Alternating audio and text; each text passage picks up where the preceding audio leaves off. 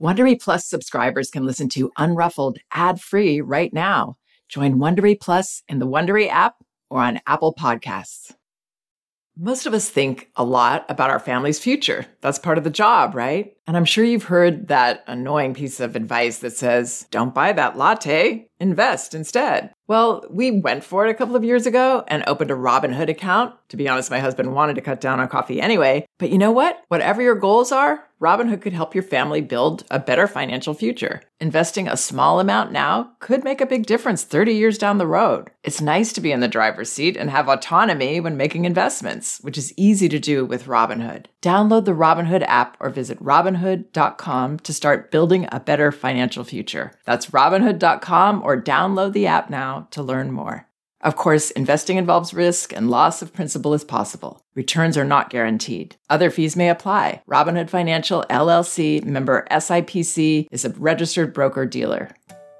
You can count on T-Mobile to help keep you connected. After investing billions to light up their network from big cities to small towns, T-Mobile is America's largest 5G network. Plus, when you switch to T-Mobile, families and small businesses can save up to 20% versus Verizon and AT&T. Visit your neighborhood store or T-Mobile.com to switch. Plan savings with T-Mobile, third line free on essentials via monthly bill credits versus comparable available plans. Plan features may vary. Credits stop if you cancel or change plans. Hi, this is Janet Lansbury and welcome to Unruffled. This week, I'll be responding to a parent who's wondering about her son's, her 1-year-old's communication he seems to be calling out to her in, in a way that uh, she's a little confused about. Before I begin, I want to remind everybody that both of my books are available on audio at audible.com. That's No Bad Kids, Toddler Discipline Without Shame, and Elevating Childcare, A Guide to Respectful Parenting. They're also in paperback at Amazon and in ebook at Barnes & Noble, apple.com, and Amazon.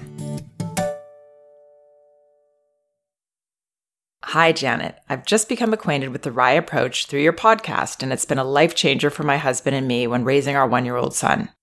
In the past few months, I've been pleasantly surprised with my ability to stay more grounded and connected to him, even in difficult moments, and it's deepened our love and understanding of each other. My son is a very rambunctious one year old, always active and excited about everything around him. I love that about him. However, I have one thing that I'm having trouble with knowing how to handle. He makes a very loud noise, either a, and here she has three M's together. We're all going to have to interpret that our own way, but I'm going to say it's mm. So either a mm sound or a very loud screech when he's voicing his frustrations. His face will get tight and he will open his eyes really wide at me as if trying to tell me, I'm not happy. For example, when it's near bedtime, he will start making the mm sound more frequently and I say to him, I see you're telling me you're tired. It's bedtime. I will put you to bed. Or when he has had enough food and wants to get down from his high chair, he will make that noise again. And we say, I hear you. You must not be hungry anymore. Let's come down from the chair. But sometimes he will make the noise in moments when everything seems okay, when I don't see any apparent frustration or trigger, and this is what confuses me. For example, I'll be cooking lunch and he'll come near me, open up a kitchen cabinet, it's his favorite play area when I'm cooking, and make these loud noises or screeches. Or when he's playing with his toys and I'm on the sofa observing him or reading, he will make these loud sounds. It definitely sounds and looks like he's frustrated and unhappy, but I can't figure out what's causing this. He usually doesn't escalate into crying, but will continue making loud noises more frequently and louder. I've tried changing the activity or just sitting with him when I see he's getting more vocal, and I say, I hear you. You want me to be near you right now. But sometimes he will still continue making these frustrated noises. Or if I'm busy, like in the cooking example, I will say, I hear you. You're trying to tell me something. I will finish making this lunch and then we can go outside. I try to guess what he's expressing, but I honestly am not sure. The only thing that usually helps is picking him up and carrying him around with me. But being a stout one year old, it is not always possible or easy. We lead a pretty laid back, unplugged lifestyle and treat him calmly and respectfully.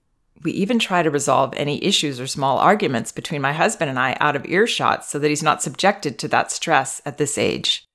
So I'm honestly frazzled here. Is this behavior okay? And how can I respond more effectively in these moments when I feel like he's frustrated but, but I can't figure him out? Thanks so much for your guidance. Okay, First of all, I want to laud this parent on all the work that she's doing, the communication that she's engaging with with her child, um, her respectful approach, really considering his point of view. All of these things are gold for parents and for children. Uh, they're going to develop, continue to develop an excellent relationship with their child, I'm, I'm sure. I found this question very interesting and wanted to respond to it because I've actually worked with other parents on on similar issues. And this is all about communication. Uh, our child is preverbal at this age, he's preverbal.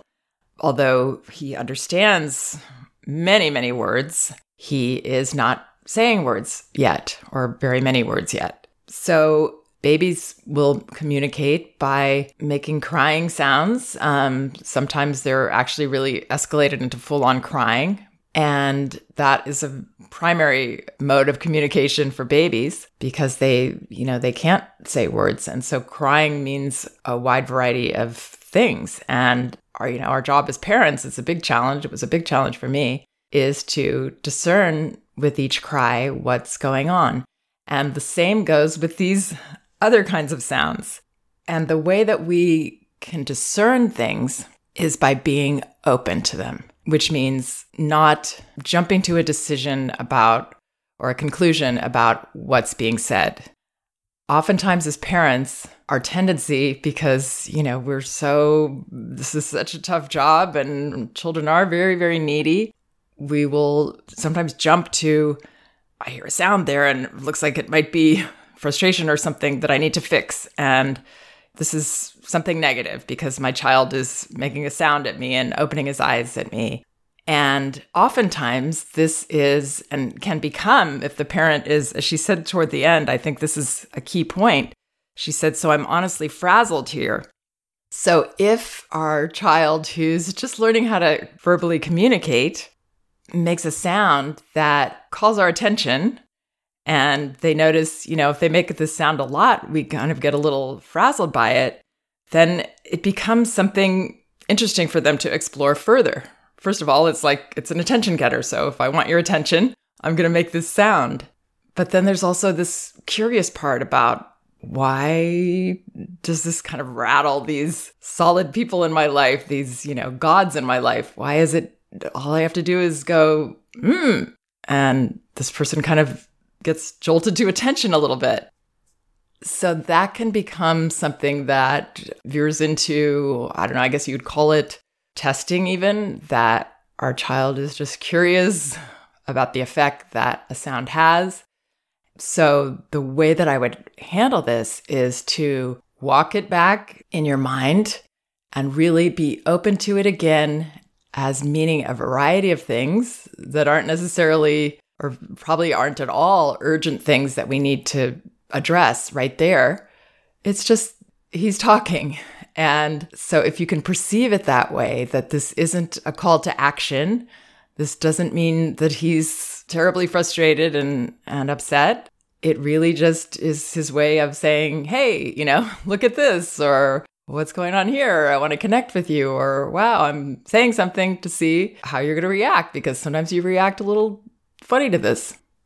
So walk it back in your mind all the way to just being open, not letting it raise your pulse, an unruffled response, and, not really trying to respond, just really being open and just acknowledging.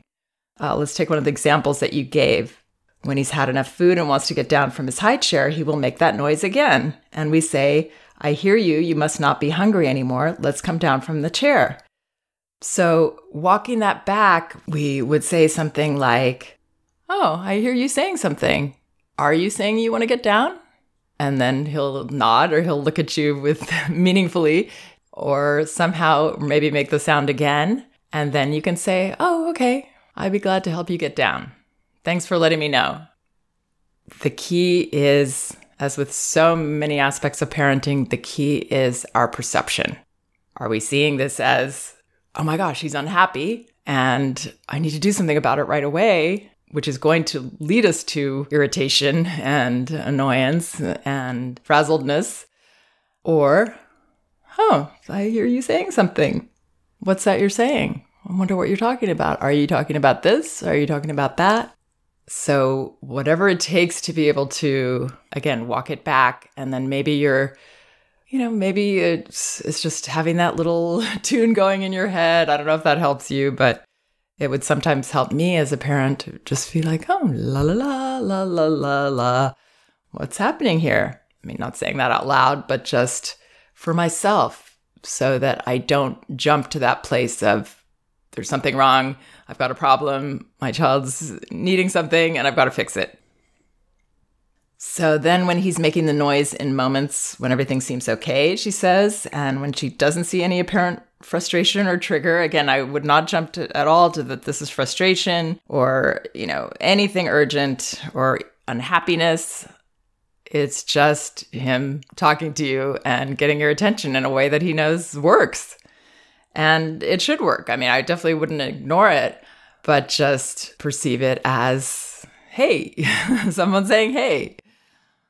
So when he does this when you're in the kitchen, and he's using the toys in the kitchen cabinet or playing with the kitchen cabinet and he's making loud noises, I would again like pause and just, oh, what's going on down there? You wonder what you're saying. And you don't have to urgently respond to each one.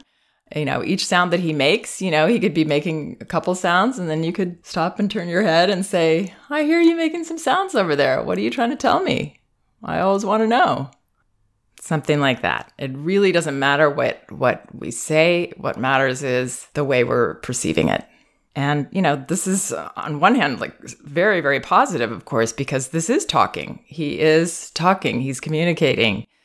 Uh, this is an age when children, or maybe even a little before this, they start pointing and letting you know what they're thinking. And, you know, I guess they could point to the door and you could say, oh gosh, you want to go outside and jump to that. Or we could say, Oh, you're showing me the door. What are you thinking about that door? And being open to it, being willing to explore and try to learn more and not jumping to that there's some need here that I've got to got to deal with. That makes it much more uncomfortable for us as parents when we we perceive that way.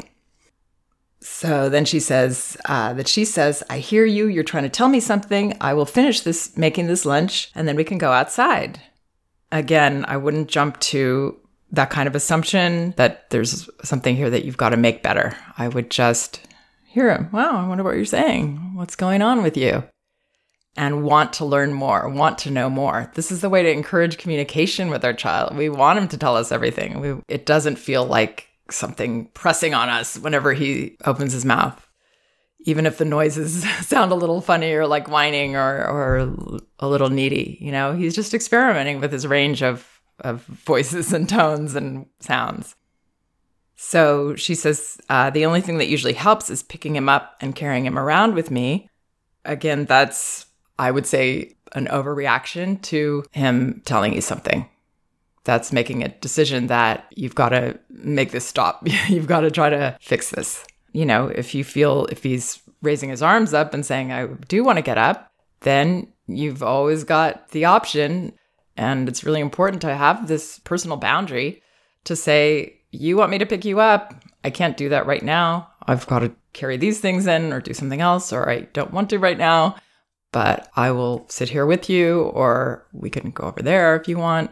Um, so we don't have to do things that we don't want to do. As long as we're honest and we understand that the need for children sometimes they do have a need for interaction for closeness for touch but that doesn't mean that we have to be picking them up. We could sit down somewhere with them. You know there's plenty of other ways if we do perceive that as a need that we can address that need I think a lot of times as parents, we get caught up in that we do this magical thing. We pick children up, and that's the answer to everything, and starting when they're babies.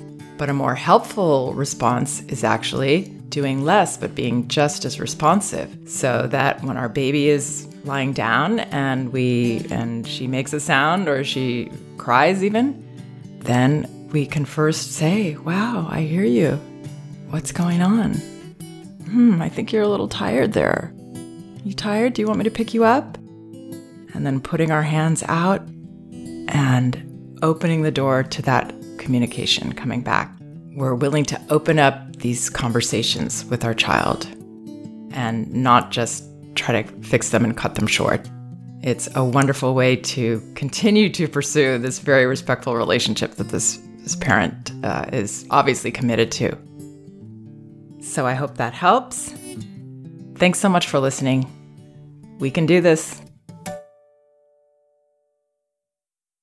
If you like Unruffled, you can listen ad-free right now by joining Wondery Plus in the Wondery app or on Apple Podcasts. Prime members can listen ad-free on Amazon Music. Before you go, tell us about yourself by filling out a short survey at wondery.com/survey.